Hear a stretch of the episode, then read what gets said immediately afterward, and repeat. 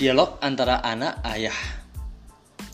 Terkadang dialog anak dan ayah dalam Al-Quran menggambarkan kedekatan hubungan mereka. Kemesraan ini terlihat dari kesediaan mereka untuk menceritakan hal-hal yang bersifat pribadi. Dalam konteks ini, mimpi digunakan sebagai media perantara yang di mana kita nanti akan menceritakan tentang kisah Nabi Yusuf yang menggambarkan betapa dekatnya hubungannya dengan ayahnya yaitu Yakub sehingga Yusuf rela menceritakan masalah pribadinya, menyanyikan tentang uh, pandangan atas mimpi yang ia dapatkan. Nabi Yusuf pernah bermimpi melihat bulan, matahari, dan sebelas bintang yang bersujud kepadanya. Yang mana artinya dari mimpi tersebut uh, bulan itu adalah ibunya, matahari adalah ayahnya, dan sebelas bintang adalah saudaranya. Mereka semua akan bersujud kepada beliau karena beliau diangkat menjadi nabi besar oleh Allah Subhanahu wa taala. Sedangkan dalam cerita yang lain kita punya kisah yaitu uh, kisah Nabi Ibrahim. Sang ayah rela membagi mimpinya dengan putranya Ismail.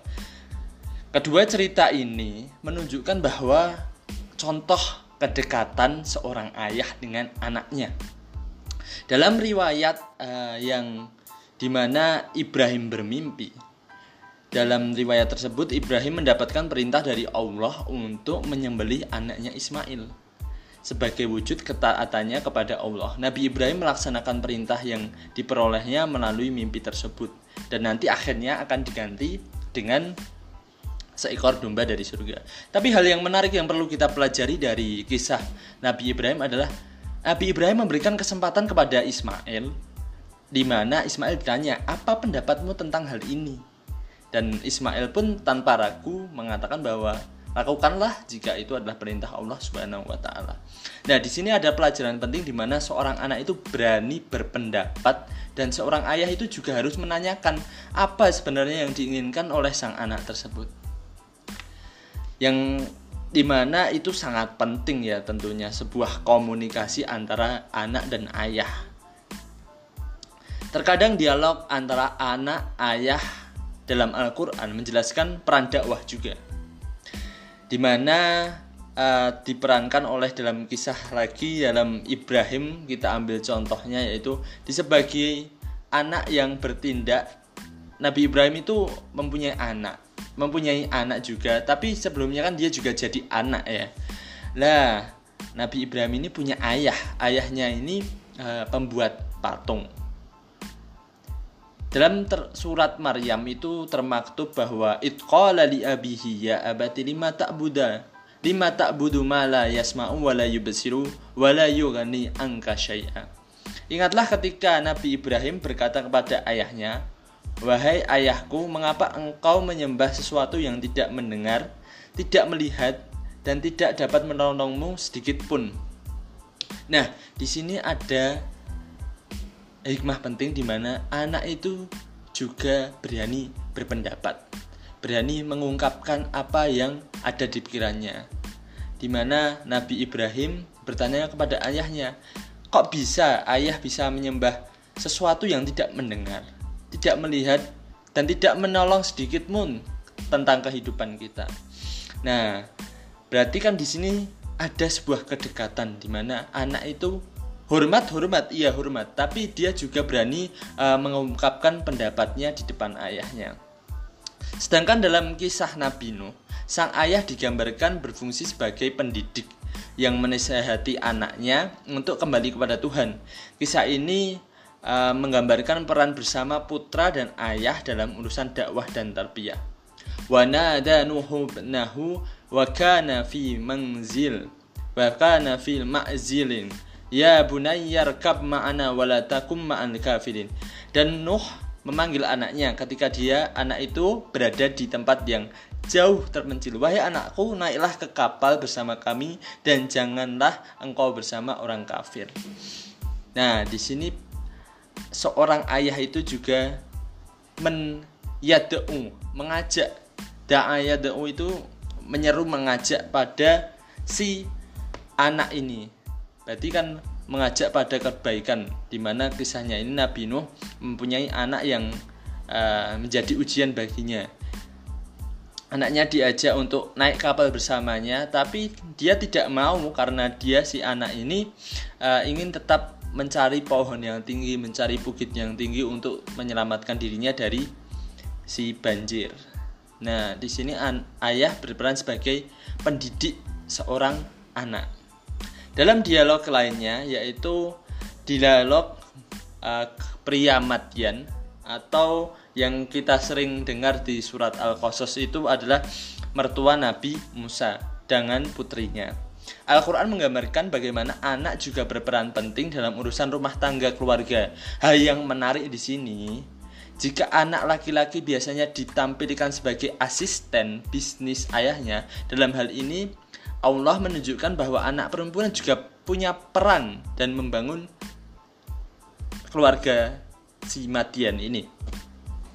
Melalui dialog putri ini, Al-Quran mencatat bahwa karakteristik karyawan terbaik adalah mereka yang berani dan amanah. Nah, dalam Al-Qur'annya itu di surat Al-Qasas ayat 26 Wa qalat ihdahuma ya abatis ta'jir inna khaira man ista'jartal qawiyul amin. Dan salah satu seorang dari anak perempuan orang Matian tadi yang di mana akan menjadi nantinya akan menjadi mertua Nabi Musa, ia berkata, "Wahai ayahku, jadikanlah dia sebagai pekerja. Dia di sini adalah Musa ya. Sesungguhnya orang yang paling baik dan engkau ambil sebagai orang yang paling baik di sini adalah yang engkau ambil sebagai pekerja pada kita ialah mempunyai syarat. Ialah orang yang kuat dan dapat dipercaya. Nah, di sini peran anak perempuan juga ditampilkan dalam surat Al-Qasas ini bahwa anak perempuan itu juga membangun dalam keluarga. Dalam konteksnya ini dalam sisi bisnisnya. Nah, selanjutnya kita bisa melihat dalam uh, kisah Nabi uh, Zakaria dengan Maryam. Meski Maryam bukan anak kandung Nabi Zakaria, namun peran Zakaria sebagai wali bagi Maryam menunjukkan posisi Nabi Zakaria sebagai ayah Maryam. Dialog antara Maria dan Nabi Zakaria memberikan gambaran tentang seberapa besar seorang ayah harus mengawasi anak mereka. Setiap kali Zakaria, Nabi Zakaria bertemu Maryam, dia akan menemukan kejanggalan yang terjadi. Termaktub dalam surat Ali Imran ayat 37, "Kullama dakhala 'alaiha mar Zakaria mihrab wajada indaha rizqa qala ya Maryamu anna laki hada qalat huwa min indillah inna allaha yarzuqu man yasha bighairi hisab." Setiap kali Zakaria masuk menemuinya di mihrab kamar khusus ibadah ya. Mihrab itu kamar khusus ibadah untuk seorang dia mendapati makanan di sisinya. Dia bertanya, "Wahai Maryam, dari mana engkau memperoleh ini?" Dia Maryam menjawab, "Itu dari Allah. Sesungguhnya Allah memberi rizki kepada siapa yang dikehendaki tanpa perhitungan." Nah, Zakaria di sini Nabi Zakaria di sini sebagai uh, pengawas Maryam. Walaupun sebenarnya Maryam bukan anak kandungnya, tapi dalam konteks ini uh, Zakaria adalah berperan sebagai wali dari Maryam tersebut. Makanya dia selalu bertanya dan kepo tentang kok bisa kok bisa mendapatkan seperti itu. Dan dalam kisahnya juga diterangkan bahwa ketika musim panas Maryam itu bisa mendapatkan makanan di musim dingin. Begitu juga sebaliknya, ketika musim dingin, Maryam itu bisa mendapatkan makanan di musim panas. Nah, itu Nabi Zakaria sampai bertanya, kok bisa? Nah, terus dijawab huwa intilah dari Allah Subhanahu wa taala. Sedangkan yang kisah tentang warga yang sering-sering disebutkan dalam cerita-cerita kajian adalah uh, dialog Lukman dengan putranya yang menyimpulkan tahapan-tahapan pendidikan yang harus dan perlu ditekankan seorang ayah pada putranya. Mulanya uh, si Lukman ini uh, mulai memberikan nasihat dari aspek akidah dulu Ya bunaya la tusyrik billah. Jangan pernah kamu berbuat syirik kepada Allah. Ini adalah akidah di mana kamu jangan berbuat syirik. Syirik kecil, syirik besar jangan sampai kamu lakukan. Kemudian dia menjelaskan perlunya pendidikan dari aspek ibadah. Ya bunaya akimis sholah wa'mur bil ma'ruf. Setelah dia melarang tentang berbuat syirik, jangan sampai syirik, maka dirikanlah sholat dan berbuatlah ma'ruf, kebaikan. Dari akidah yang benar dan ibadah yang otentik akan melahirkan manusia yang berakhlak mulia. Lukman kemudian menggambarkan tingginya kebutuhan pribadi seorang wasbir ala masasobat dan bersabarlah atas segala yang menimpamu nanti. Nah, setelah dia memberikan uh, akidah yang kuat dan tuntunan cara beribadah yang benar, maka di situ akan muncul pribadi yang kuat dengan akhlak yang mulia, yang siap dan sabar menghadapi segala masalah yang akan dia hadapi. Kedekatan seorang ayah dan anak ini sangat penting sekali dalam proses pertumbuhan anak dan dalam ilmu-ilmu kedokteran, ilmu-ilmu psikologi itu juga dibahas bahwa kedekatan antara ayah dan anak sangat berpengaruh terhadap kebutuhan kembang anak. Ada manfaatnya yaitu meningkatkan kecerdasan anak. Anak yang dekat dengan orang tuanya, terutama ayah, cenderung lebih cerdas dan memiliki nilai yang bagus di sekolah. Kasih sayang yang diberikan ayah dapat menciptakan rasa tenang dan aman pada anak sehingga ia dapat lebih fokus semangat belajar di sekolah motivasi belajar ini yang akan membantu dan meningkatkan kecerdasan si anak. Ada lagi yaitu menumbuhkan kepercayaan diri. Secara tidak langsung tertanam nilai pada diri anak bahwa ia adalah seorang yang berharga karena ia tahu ayahnya menyayanginya Anak yang memiliki rasa percaya diri yang baik akan lebih bisa menghargai dan mencintai dirinya. Melatih juga yaitu namanya emosi. Seorang yang ayah yang dekat dengan anaknya, anaknya itu lebih bisa mempunyai emosi yang stabil dan terhindar dari perilaku negatif. Anak yang mendapatkan cukup perhatian dari ayahnya cenderung memiliki kondisi emosi yang stabil, merasa aman dan berani mengeksplorasi eksplor lingkungannya.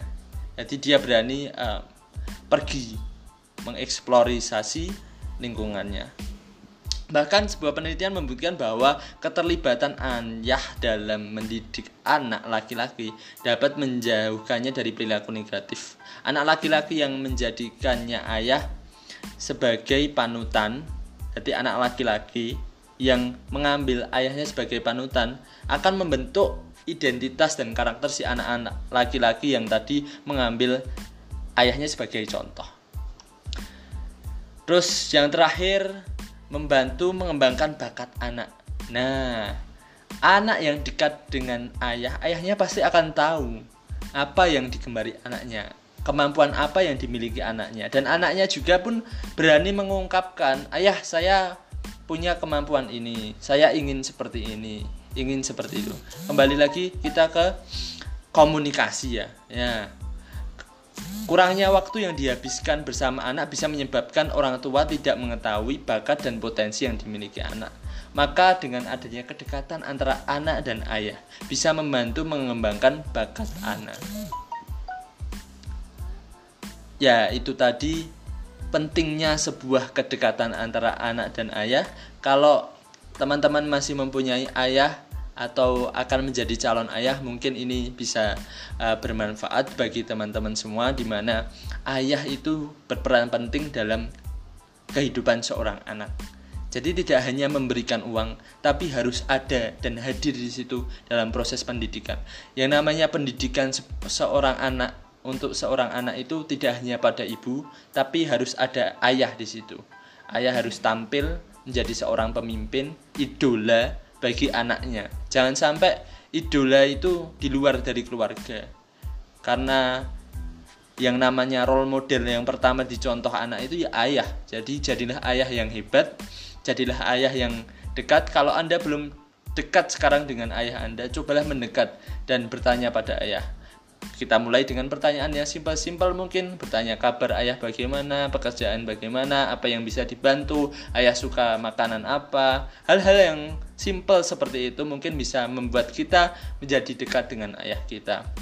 Terus belajar karena ilmu ini sangat luas dan yang namanya umur itu terbatas. Jadi teman-teman harus terus belajar kita perbaiki hubungan kita dengan Allah yaitu hubungan vertikal kita. Tapi jangan lupa juga hubungan horizontal antar sesama manusia. Mungkin itu dari saya. Kita bertemu lagi di podcast selanjutnya